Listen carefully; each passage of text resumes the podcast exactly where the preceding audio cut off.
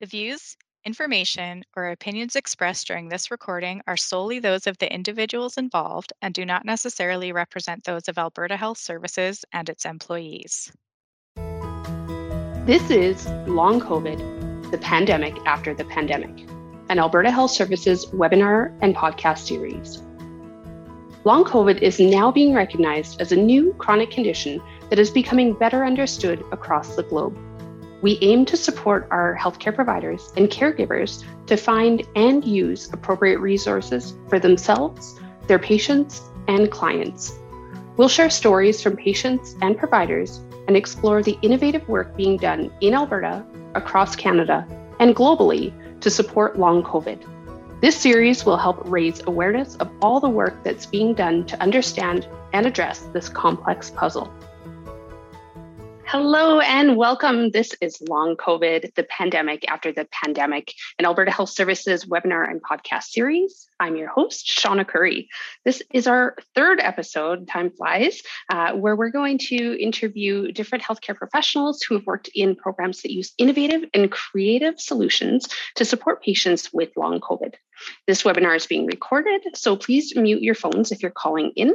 And then if you have any questions for our guests, please type them in the chat box and we'll answer as many as we can at the end of this webinar. Prior to the start of COVID 19 in 2020, patient appointments were conducted through phone or virtual appointments fairly sparingly. The COVID 19 pandemic has really rapidly unfolded and catapulted healthcare across the globe uh, into accepting phone and virtual care as an acceptable and in sometimes preferred method of delivering care. Now, while these technologies don't replace the need for an in person assessment. They can definitely help to deliver care in a way that reduces travel for patients, for providers, and it can help to make care more accessible for patients in areas that don't normally have access to certain types of healthcare professionals. Today, we have a panel of three different guests here to talk about the different programs that they've been involved with. We'll explore how care has shifted after the start of COVID 19 and what's innovative about the work that they're doing. Uh, one of our guests is in another seminar, so we'll be joining us partway through the webinar, and unfortunately, we'll have to leave prior to the end. Uh, so if there's any questions for Ray, uh, we'll answer those uh, after the webinar. So today, our first guest is Gail Elton Smith. Gail graduated from the University of Alberta with a BSc in physical therapy. She worked on the stroke and brain injury unit at the Glenrose Hospital for 20 years, uh, subsequently taking the role of a stroke service coordinator uh, part time with the stroke program uh, in the Edmonton zone in 2008, where she currently works. In 2019, Gail joined the Camrose Stroke Early Supported Discharge team as a physical therapist, covering for maternity leave, and became the interim team lead with the program in the fall of 2020. In February 2022, Gail became the team lead for the provincial post COVID virtual early supported discharge team pilot project. Uh, so that's a bit of a mouthful there. Uh, so, Gail, you came from the PPCV ESD, that's our, our acronym for all of that provincial post COVID virtual, virtual early supported discharge. Uh, it's a pilot program in Camrose uh, that was set out to be a 12 week pilot program uh, that ends in on June 3rd. Can you tell us a little bit about how this program formed and where the idea came from? Sure, Shauna, thanks. And thanks so much for the opportunity to be here. Um, I sort of have to step right back to the beginning a little bit and just to make sure, for those of you who are not aware, um, there are currently seven stroke early supported discharge programs across the province. And they are specialized rehabilitation teams. Um, they're made up of physical therapists, occupational therapists, speech therapists, social workers, therapy assistants.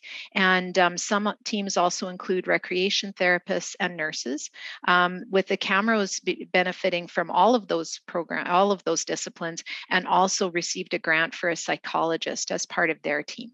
So we provide a mix of in-person and virtual therapy to acute stroke patients who no longer need to remain in the hospital for medical care, but still require the intense rehab that a stay in a rehab unit would provide.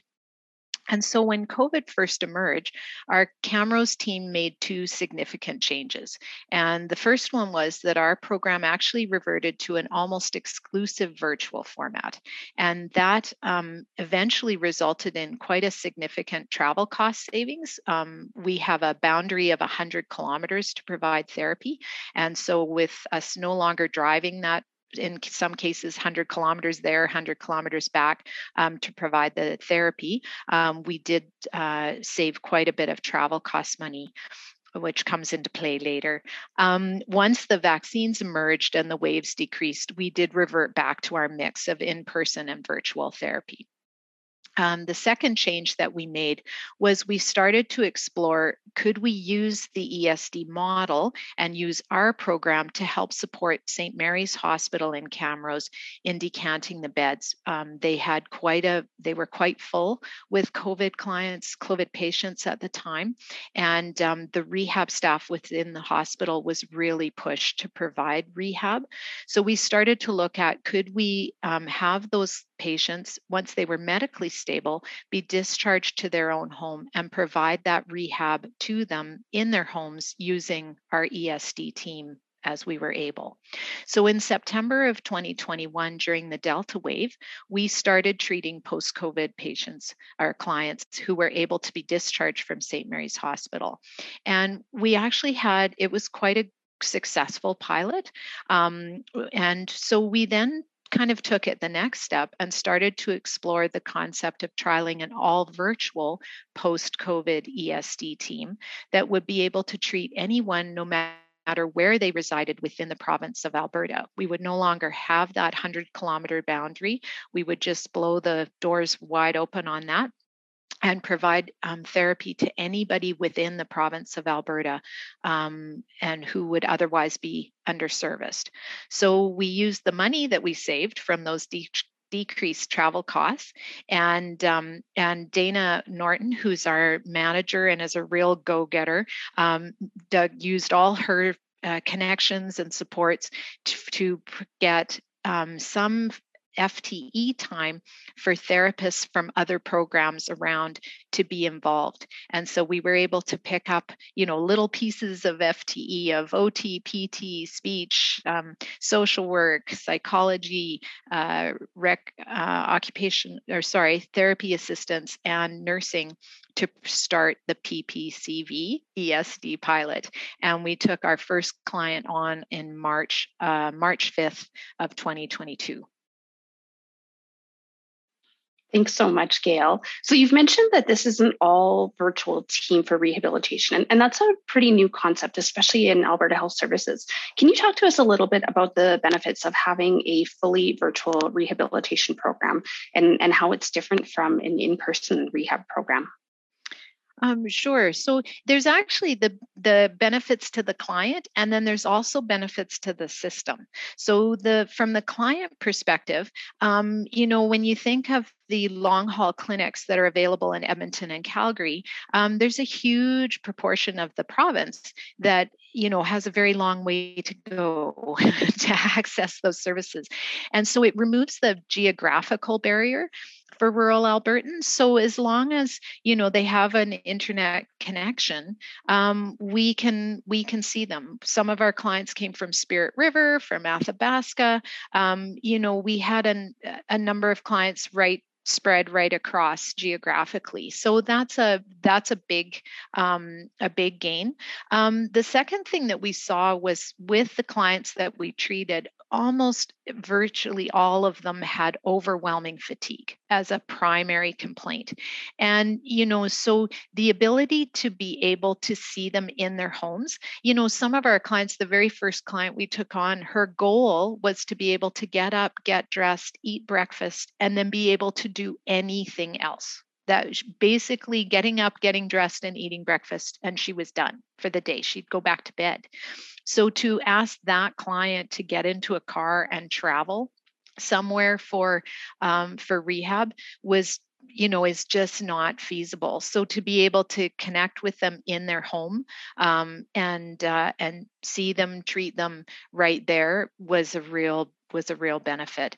Um, most of our clients were actually under 50. They almost all had childcare, you know, issues. Um, transportation was a, was a problem for them because um, their significant other was often working, and uh, and they did not feel they could were safe to drive any longer with cognitive fatigue um, and uh, and that fog that they were complaining of. So it removed all of those barriers and allowed us to see them um, you know, virtually right away. Um, from a staffing perspective, um, we would not have been able to provide this pilot if we could only use therapists who are within the Camrose um, you know the Camrose team.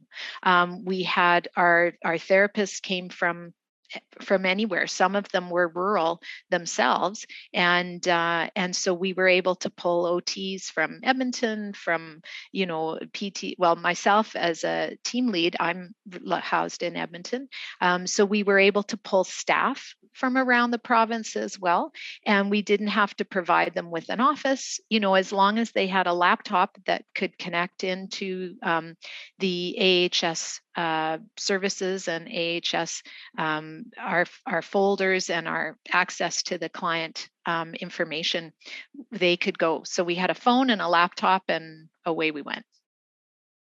That's incredible. And I, I just, uh, I love how quickly this program was able to get set up and pivot, uh, which is, is so needed.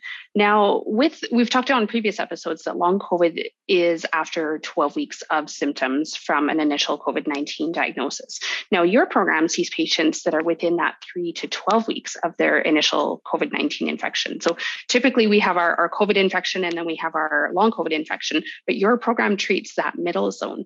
Can you tell us a little bit about why your program program targets that group and maybe give us an example of how the program benefits patients that are struggling to get long COVID support in their community.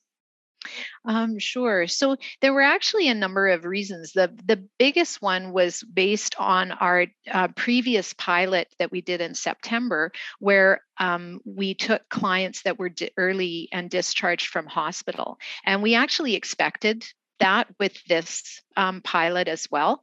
And um, because ESD is early supportive discharge. So it was kind of that's its um, what it's designed to do.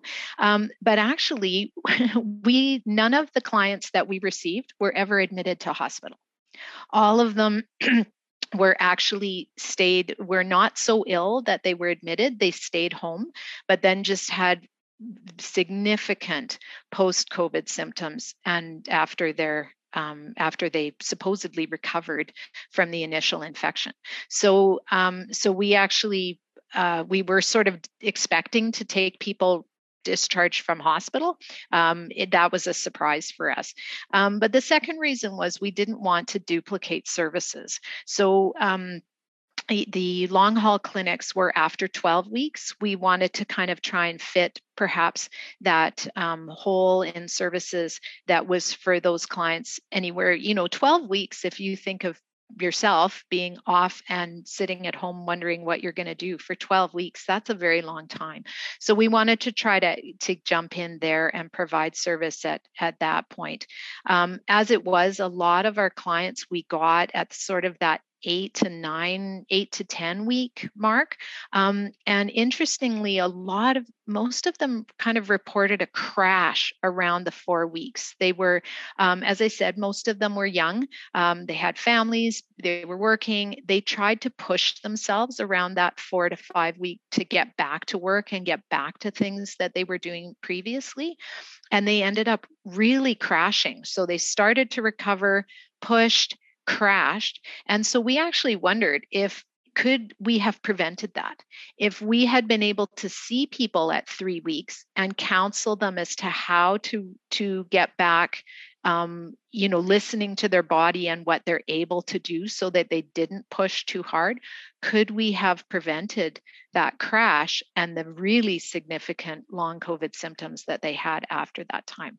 We don't have an answer to that but i sure hope somebody is studying that somewhere because um, i would really like to see an, an answer to that um, so some of the surprises we found from the pilot was the um, the lack of support that people felt, not just from um, from their family and from their friends. Um, you know, we had so many quotes of people saying, you know, if I hear one more time, you know, what's the matter with you? How you know, every it's just a cold. COVID is just a cold. How come you're still struggling? Um, but you know, the, they had that kind of misunderstanding and lack of support from family and friends. But unfortunately, they also, especially in the rural areas, had that same experience from their healthcare providers who just weren't really aware of long COVID and some of the, the symptoms. And so they just really felt alone. It ramped their anxiety right up through the roof. And we just, uh, you know, having the the psychologist as a part of our program was just a huge um, i really wouldn't want to even try to do this program without having that psychological support and the social worker support as well. Because you know aside from the ot and the pt and the and the speech therapist um, again that was so needed the a lot of them were trying to return to work or were not able to return to work and needed a lot of financial support. So being able to have that whole team support the whole person was you know was just huge for us. And to be honest we're really concerned. We're a pilot. We're done june 3rd and we know we just touched the tip of the iceberg in terms of the numbers of people who are out there trying to struggle through this on their own, waiting for and potentially a long haul appointment that, you know, as we know, the wait lists are getting longer. So um, that we really see this virtual team um, being able to really quite inexpensively, when you think of it, be able to help provide support for some of those some of those people who are out there. Thank you so much for sharing that, Gail. I learned so much every time I talk to you. I think I always get like a new glimmer of, of little pieces that I didn't know before. Uh, so thanks for sharing that with everyone. Uh, our next guest today is Raymond Aceron from the Edmonton Virtual Hospital. Ray is an interim patient care manager at the Edmonton Zone Virtual Hospital. He's a nurse practitioner with 14 years of experience in internal medicine and hospitalist medicine. And prior to that, he worked as an RN for seven years in ER, STARS, neurosciences, and pediatric mental health. Uh, so Ray has done tons of different things in the nursing world and comes from lots of experience. He's currently the clinical lead for the COPD self initiative program at the Royal Alexandra Hospital. And he's also the co chair of the COPD Clinical Assembly of the Canadian Thoracic Society. Now, Ray, when we think of hospitals, we typically think of patients who need medical care, such as oxygen or respiratory monitoring. We don't often think that the type of care um, that of that type of care being done in any setting outside of the hospital. Can you tell us what a virtual hospital is and how you use remote patient monitoring in that uh, in your setting? Absolutely. So basically, we bring the hospital home, um, and really, what it comes down to is that you know those patients that typically are are cared for in a bricks and mortar type of uh, environment, as a certain population can be safely uh, cared for at home. So we we provide, for example, IV antibiotics, completion of therapy. Um, we could administer um, oxygen therapy at home. So typically, uh, you know, these types of patients that have, you know, they've they've been in hospital for a couple of days, and all they need is completion of treatment. Those are the types of patients that we would take and uh, complete treatment at home using. Um, we have a pharmacist, we have registered nurses um, community paramedics that help to administer our, our, our uh, uh, treatments at home. Uh, and basically, you know, we, we focus on, you know, these patients that do require this acute care, but also the patients that are, we call them frequent users of, of the system. So people with chronic diseases that, that continue to, to utilize the system because of, you know, their chronic comorbidities, and we're able to help prevent them from going to hospital. And we know that preventing patients from going to the hospital results in, you know, so many cost savings and being able to treat patients in, in different ways. So uh, that's such a, a great innovative program. Can you give us an example of some of the different types of patients that have been part of the Edmonton Zone Virtual Hospital program? Sure. So typically, um, you know, patients that, for example, like acute exacerbation of COPD, so these patients require some oxygen, um, and just really complete completion of their antibiotic therapy and steroid therapy. We monitor them uh, at home. Um, patients with uh, acute heart failure, you know, they go to the hospital for a couple days, and we can continue their their IV, uh, you know, diuresis at home and and closely monitor them, wean them down off their oxygen. Uh, it was interesting during during the pandemic. You know, we opened up uh, extra spots and extra capacity just because the, the hospitals were were full and swelling, and we we we found that these COVID patients that they would be have extended stays in hospitals. So, you know, they they were medically stable, especially after being so sick. And we actually had this one gentleman who was uh, probably in his 40s. Uh, he ended up going to the ICU, was intubated actually had a, a cardiac arrest.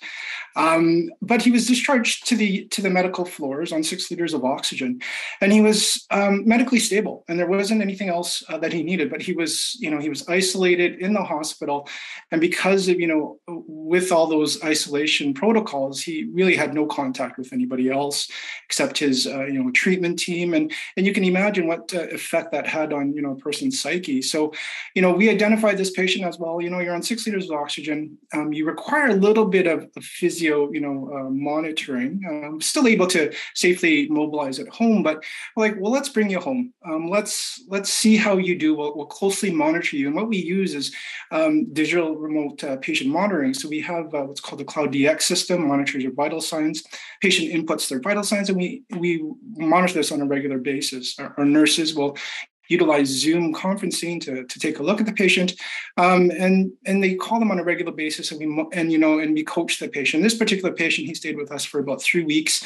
We were able to get him off his oxygen, and the big part of it was is that he got to he got to recover at home and uh, that was huge. He could be back with his family and, and his wife, and he was just he's very thankful for, for that at the end to be able to be able to do that. Now, Ray, you brought up an interesting point when you were giving that example is, you know, just saying how the patient was able to recover at home. What are some of the benefits of having a program where patients can rehab at home and, and to be remotely monitored instead of having that time in the hospital? Well, what again for the all the patients that I did encounter during that you know that, that wave is they were just they felt so isolated was the biggest part of it, right? And they were they were amotivated, right? They were in a small room. They didn't really want to get up. They were, they felt, you know, horrible, and that you know they just didn't feel like they could, you know, do what they needed to do to get out. So, you know being able to go home and in a familiar environment to have the you know your family support you know that there is just it brings up you know your your mental health just it help it just helps to to give you that extra bit of motivation to try and especially for us you know we're with you know be able to support the patient you know with this particular patient you know we on a daily basis we would say okay well you know, how about you just try the stairs? You know, and we would, you know, slowly just kind of, you know, help him to progress. And he really appreciated that aspect and really being able to do that again in a familiar environment, to have all those kind of supports in place. Um, it just, it just really um, made wonders for the patient. And uh, and and again, they were just surprised that they were able to do that. So. That's that's great. We had a question pop up in the box there that uh, is is actually a really great uh, dig deeper question in terms of what's involved in the patient monitoring. You know, so what what types of things are you monitoring? How does that technology actually work? Who's monitoring it? How frequently does it get checked? Um, what can you say about those? So it's so what we have the what we're trying to do is, is create uh, you know an acute care environment in the community. So for example our cloud dx system so it's an interactive system um, and allows the patient to put in you know their pulse their their blood pressure the spo2 um, and we have them you know depending on the patient obviously um, you know a patient we want to you know monitor closely. We'll have them, okay, well, why don't you put in your vital signs, you know, three times a day? Um, and we'll have this dashboard on our end. We'll be able to take a look at that and, you know, kind of decide uh, how often or how closely we need to monitor this patient. Also with that ability within that little, um, again, it's just a tablet and they can, we can schedule Zoom calls with them. So if we have concerns that they, you know, that they might be, you know, they're more shorter breath and not looking good, we, we schedule this Zoom call with them and we can, you know, take a qu- quick, uh, a closer look at them. If we're not, you know, with that video conferencing, we're not even, you know, still quite unsure. We actually have the, we utilize uh, mobile integrated health, which are basically community paramedics. Uh, they function differently than regular paramedics. They go out to the, they really want to keep the patient in the community, in at home, um, and they'll go out and assess. And so with our physicians, um, nurse practitioners, we we coordinate and we assess them through that way, and we try to treat in place and make sure that they stay home. And they're the ones who are going to be uh, continuing on IV therapy. For example, our, our patient with the IV Lasix who requires it twice a day, they'll be the ones that come in twice a day to, to administer the, those uh, medications. And we can use, um, as part of our monitoring system, we have a scale so the patient will weigh themselves on a regular basis and we can actually see our progress that way. And do you send patients home with the technology or do they use their own heart rate monitor? Or, I mean, lots of people have smartwatches now or heart rate straps. Uh, what, what are they using for your program? Um, so the Cloud DX system was was kind of it, it, popped into our lap during the during the pandemic, and it was just kind of a, a um, fortunate uh, equipment that we were able to use. Prior to that, we were just using, you know, for example, the regular uh, blood pressure cuffs, uh, home monitoring, and SAT probes.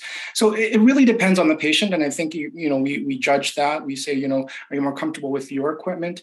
We do have more advantages, obviously, when we use the Cloud DX system because we can, you know, this is all um, organized for us. It comes to us, and we can, you know, we get these notifications.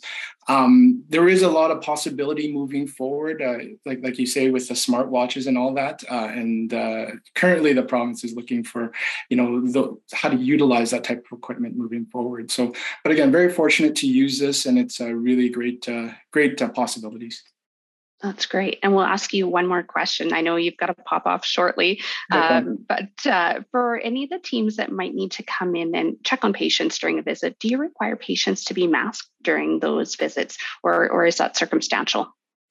Um, so at this point, we we do uh, take routine precautions. And usually we decide, you know, um, again, post post admission, we really have a good handle in terms of their um, in terms of their status and COVID status. We use routine precautions, but normally we'll know if they are COVID positive or not, uh, and we'll take those same precautions, you know, if they were weren't. So if the patients, you know, develop, for example, they started developing a cough right off the bat, we would mask up and use exactly those types of uh, precautions that we use in we would use in hospital.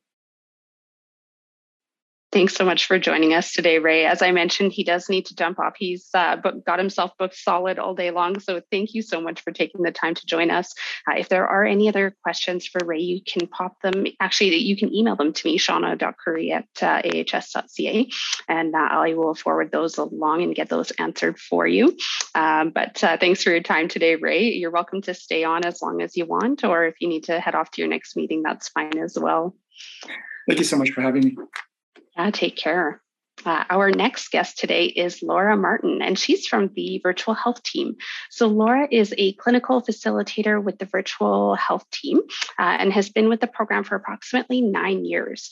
Uh, she's been an occupational therapist for 15 years and worked in Edmonton, Calgary, and Grande Prairie in various capacities. Uh, these experiences have fueled Laura's passion for advancing the access to virtual care for all Albertans.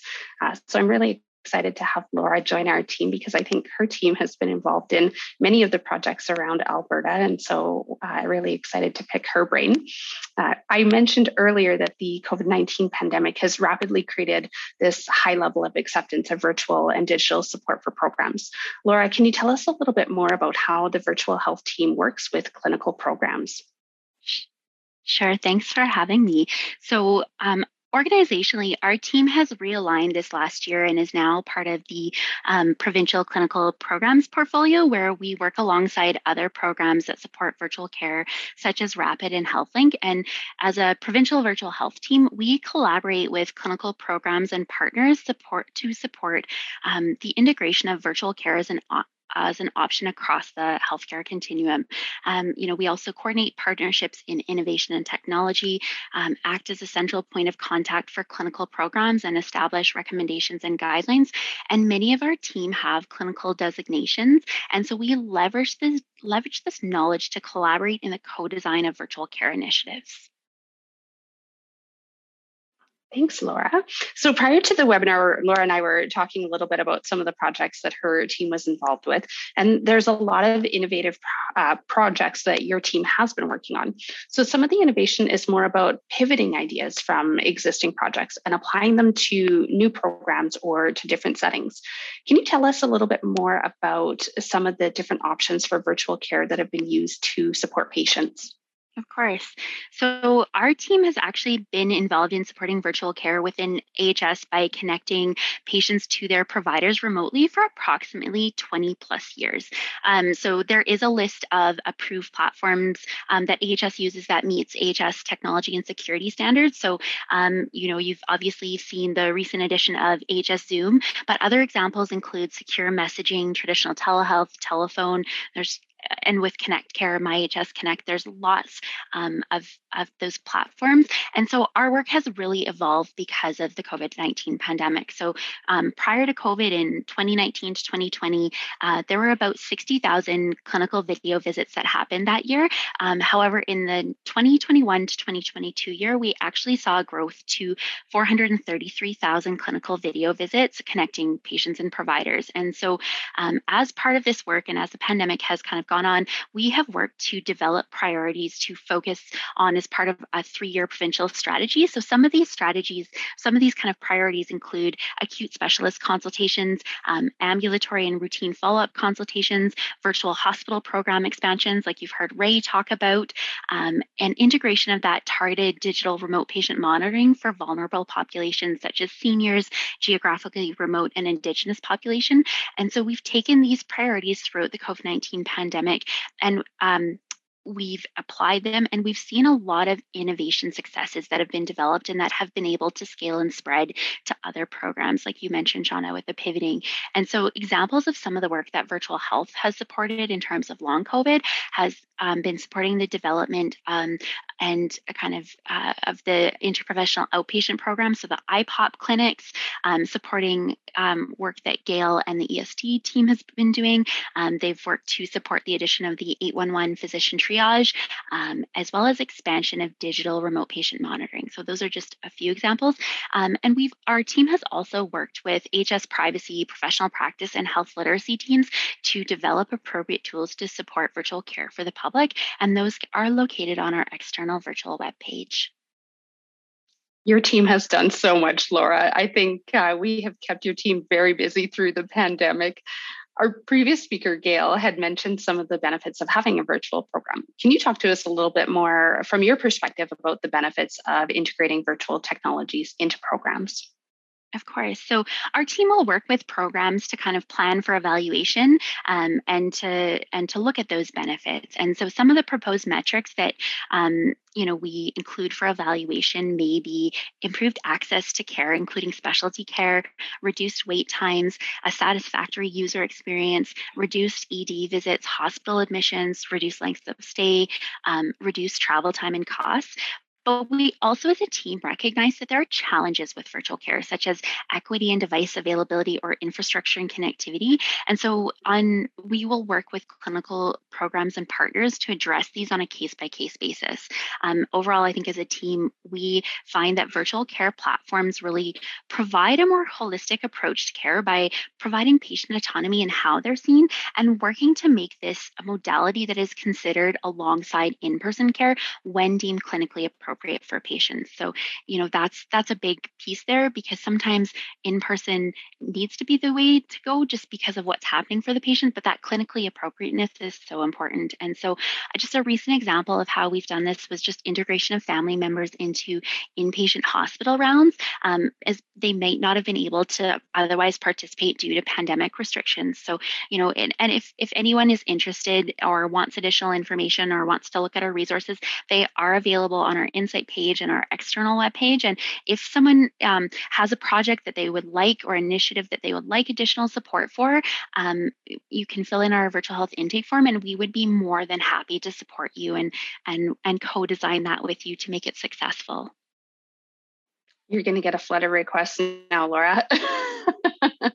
hey, we love it. We we are here to help support people however we can. That's great. Uh, yeah, your your team has just done so much through the pandemic, and I, I think you know in some ways having you know everything that all the challenges that we've had come from the pandemic is it's really opened up opportunities for your team to be creative to be innovative and to to take technologies and tools that we already know and apply them to settings in a different way which is such a, a great uh, step to be taking forward we're going to shift to more of an open question format. So I'll, I'll let either Laura or Gail jump in, uh, whoever wants to go first. Where do you think there's some opportunity for the greater use of technology in healthcare? And that might even be outside of AHS, but, but just generally, where, where are there more opportunities to integrate more technology? Are we going to arm wrestle over it? yeah, Gail, why don't you go first? you know, honestly, I think the sky's the limit on on this. I I really do. I think um, you know, we uh, as an ESD team with Camrose, just with the stroke, um, we're still kind of trying to find that sweet spot between what's the best balance between in person and and virtual. And so, you know, we're just kind of starting to explore that idea. But I just think, you know, as even in the, I think, five years that we've been um, doing virtual as a ESD team to rural, the internet access is getting better and better and better every year, and um, and more and more people have access either through their smartphones or you know iPads or devices that they have. So, you know, I honestly think that at moving forward, um, especially when you listen to what Ray was talking about in terms of um, smart devices and and smartphones, we're we're currently involved with a project with the university using Fitbits, and you know, every year the Fitbit monitors more things, right? So, I really do think the the sky is the limit in terms of expanding and using it as, as a personally as a patient would you rather be in hospital or would you rather be home? I know where i'd rather be. So i think there's lots of opportunity and I would say I echo that, and, and the virtual health team echoes that. That is really what I think uh, we're a lot. That's what we're about. Is is how do we integrate that technology seamlessly and into healthcare to make it more accessible, more equitable. And so I think some of the the things that we really potentially see is potential usage of the remote patient monitoring for long COVID patients. Um, you know, we've actually been working with Ray and the um, virtual hospital team to actually um, look at how do we add rehab resources. Um, so allied health support for patients that might be in virtual hospital, that's ongoing. Just supporting some of that development of group education or or group sessions, um, as well as we've, we, we're involved in various research um, projects and we're working with various partners such as the U of A to explore some of those new technology and innovations and and see how can we bring that in and how does that work and how does that support people. So I think there's just so many opportunities and I would echo what Gail said is, you know, would I rather be in hospital or would I rather be at home? And I think the sooner, you know, you can be at home, the the healing happens and it's just it's more familiar and um, yeah finding that balance Absolutely. I know I just recently had a family member in the hospital and you know they they definitely recovered much more when they were at home and you know the hospital is very much a place that we stabilize patients but it's not restful with all the alarms going and you know the multiple patient bedrooms and you know people coming and going and you know so so I think a lot of patients they're they're just actually more comfortable in in their own space.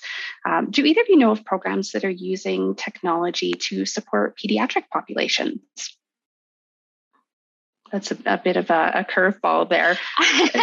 um, there, there are multiple. So our team has multiple involvement with um, programs for pediatrics. I know there has been um, you know some discussion around as well about kind of a pediatric long covid pathway. And so our team has been involved in and is involved in that provincial work. Um, i know team members of mine work with um, uh, programs such as the nicu and picu and the neonatal transport. Um, there's multiple programs that work out of the stollery and the alberta children's. And so um, yeah our team is involved in quite a few of them um, as well as just even some of the uh, we've we've done some work with um, some of the um, allied health, Edmonton's own allied health pediatric teams, um, just to support them in learning how to use Zoom and how it fits for them. So lots of pediatric work. Great question. Thank you. All right. Another question that came in that I, I, think is a really great one is how do your programs or, or, how do you, do you know of other programs that bring awareness to the virtual programs, especially in the rural and remote areas? Um, we used actually the rehab advice line was um, where our referrals came from. Um, so had we not been such a small pilot, we would have expanded beyond that, but we, um, we we had such small pieces of FTE that we didn't want to be overwhelmed. Um, so, but we did use the rehab advice line, and I think you know, in terms of, um, I think the more we get the word out about that, that is a one-stop shop for people to find out about resources. And um, and so you know I, I think it helps to have kind of a one place that people can go. And from the from the um, information we got from our clients we need to make that a little less difficult to find on the website so if there's anybody listening from the website um, we need to get that rehab advice line a little bit bigger of a button or something so it's not quite such a deep search. But that would definitely be a, a good place to start for for a lot of those programs i think Agreed, and and I would say um, I, I, would totally echo that. In a lot of the work we've been doing to support long COVID, um, the rehab advice line has been a huge kind of connection point or um, input. And so I think one of the other things, just as a virtual health team, is that you know we have tried to design tools for patients that are on our external page. We've just gone through a rebranding of our external page and are doing some stakeholder engagement and client and family engagement to figure out how do we make this a bit more accessible. You know, and and so we're we're actually just working on that right right now. And um, I think the other the other piece of that too is we as part of the work that we do with programs is just helping them to figure out what is that communication plan? How do we socialize um, virtual care um, and and and tool like different tools that we have in place? And so i would say that's something that you know we will have discussions because it depends on the program and and what the reach is but it's a great question Thank you. I've got another question that came in here. Uh, so, are either of you aware of any programs to help provide patients with the necessary technology or connectivity? So, I, I would. I would say uh, in in a lot of cases, um, we tend to work with programs. We haven't always had patients connect us, but usually we will work with programs to look at different options. And it's very much a case by case basis. I, I wouldn't say that I have a an answer that there's a loan pool or whatever that, you know, like AHS wide, but there's, I, I would say um, we work with programs and our partners, um, so IT, and um, to kind of help facilitate that and have some of those conversations and look at what options um, are available our ESD program actually does have loaner iPads that they that they will loan out to clients if um, if they don't have that ability. Um, we did not want to do that in the pilot just because we had clients right across Alberta, and we were a little concerned we would wouldn't get them back. Um, um, so, uh, you know, I think it is potentially possible to have a loaner pool. We did find like we did have some clients who didn't have them, but they were able to borrow them um, from other from friends, family, other people, grandchildren, you know, kind of thing, um, who did have them. So uh, it wasn't a barrier for our program to to access because they could use most people at least had a phone. Um, but it is a good question and i think if you really wanted to expand it and make it equal across the province um, you know tablets aren't actually all that expensive and i think it would be entirely feasible to have a loaner a loaner pool of of tablets Thanks, Gail. Uh, so, a question for, for both of you that I've asked in other podcasts is what's been the silver lining in COVID? And uh, we could say long COVID as a part of that. Laura, why don't you go sure. I, I would say, you know, and I think we've we kind of highlighted this before. I think, you know, one of the things that if we can see um, the silver lining for COVID is really that adoption of virtual care and just virtual care options being realized. So it it really, you know, with the restrictions in place, it really helped us to maintain some of that continuity of care, I think. And that for us as a team, um, we, we just saw a huge uptake in programs needing to pivot and um, adopt virtual care and just kind of that um, some of the shift in mentality too around um, there are times where a hybrid approach works and maybe there are there are times where virtual works really really well and there are times maybe where um, and and it gives um, you know i think patient choice like we said before patient autonomy so. I think in terms of the, um, you know, both with um, outside of AHS in terms of, you know, Zoom um, was a game changer for our program. We were using Skype for Business before, and um, Skype for Business does not play well with Mac um, products. And so people with iPads um, or Mac computers, it just didn't work. Um, so the fact that we were able to go to Zoom and AHS allowed us to go to Zoom so quickly was a huge game changer uh, for us. And I think you know you look at the the change in conferencing apps in the past two years. You know the the um, it's you know it just keeps getting bigger and bigger and bigger and every time they do that you get extra features or extra things you can do and i know the um, you know one of the biggest difficulties for us to go virtual from a rehab perspective. I'm a physical therapist by background, and doing an assessment virtually is very difficult. Um, you know, and uh, and they have apps now from the the university are exploring that you know can measure. You can use to virtually measure range of motion. You know, to virtually measure things that you know otherwise you you were just guessing. You're kind of looking through a screen, going, well, it looks about 45 degrees. you know and um, and it's changing all the time moving forward. And so you know in terms of a silver lining i think it's just pushed things years ahead than what would have happened otherwise Absolutely, absolutely. Uh, if there's any other questions uh, for Laura or Gail, if you want to type those into the chat box, and then I'll ask one more question. And if there are no questions from the audience, we'll wrap up a little bit early today. Uh, so I'll throw a hypothetical question out there for both of you to, to think about and uh, to put on your creativity hat.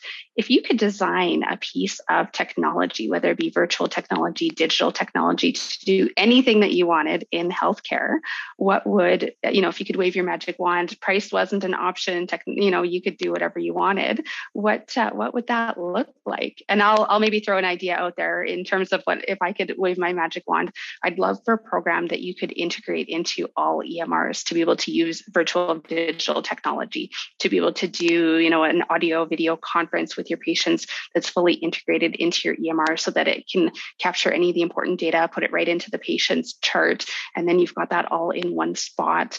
Um, and especially if we could integrate that with all of practitioners across Alberta, that would be my, my magic wand that could integrate into uh, all, all the programs for everyone everywhere. Let's maybe start with Gail. We'll pick your brain on this one. Oh, sure. Now you go to me first.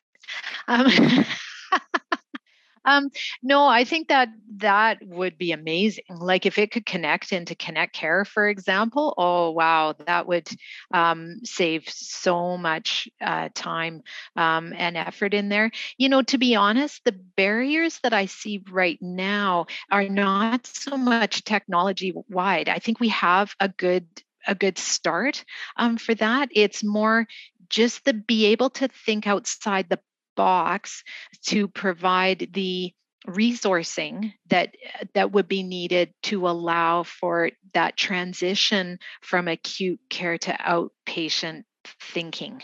And I, I, think we're that's to me the slower part that's taking the time to catch up. I think we could actually do a lot more even with the technology that we have right now i think we could get people out of the hospital faster if we had the staff and the kind of the visioning behind and the support behind to support it. And that's the the problem is that you need to have the new kind of funding to to provide the support for the the staff um, to provide that outpatient service. Um, but i do think it would unplug the downstream plug that we've got at the moment, you know, of people being in hospital because there's not that service in the outpatients and in their homes um, to allow them to be discharged safely. I think if we had that, we could really get the flow through the hospital a lot faster. My two bits. I love it. That's such a great idea. What about you, Laura? You know what? I would i would actually um th- I, I think uh, echo what you said shauna is that interoperability and gail what you said if, if it integrated into connect care and that but but still have the ability to have some of those specialized pieces because there's certain certain programs have certain needs. And and even within the same technology sometimes there's you know there's specialized needs that someone has but someone else may not have. And so but still to have that interoperability and that communication and kind of that linkage. And i think you know, just it, and again, we've touched on this a little bit too, is some of that Wi-Fi for rural and remote communities, just to have that access that, you know, I think, and and good, not not just Wi-Fi, but good Wi-Fi so that it supports um, you know it it kind of supports that. So i think I, I feel like there's you know there's and, and i'm excited with wave four coming this weekend. I think there's so much um, excitement and you know we're, we're starting to see being able to do video visits from within connect care but i think once we are all there just that that vision and and that um, yeah that interoperability i think will be really important Absolutely. And I, I, can't wait to see where healthcare goes in the next five years, 10 years, uh, because I think we've taken this giant leap forward and, and we're at this really exciting time to see, you know, how do we change the way that we've done things, you know, for, for years and years and to leverage these technologies and to, to look at new opportunities or new ways of doing things. So thank you both for uh, for your insight and, and, your creativity, especially on that last question there. Uh, so that wraps up our show for today. A huge thank you to the three of our guests, to Gail Elton Smith, Laura Martin, and Ray Aceron for joining us and sharing information about their innovative programs. I want to thank everyone who's taken the time today to join us and listening in. Uh, we hope you'll take time to uh, to go through some of the information, the links that were in the chat box, uh, to share this web link with your colleagues, and if you work with patients, that we hope you'll share the information with them that we talked about on the show. Our last episode of this series will be on June 23rd from 12 to 1. So mark your calendars, and we hope to see you next time. Thanks for joining in today, everyone, and uh, take care.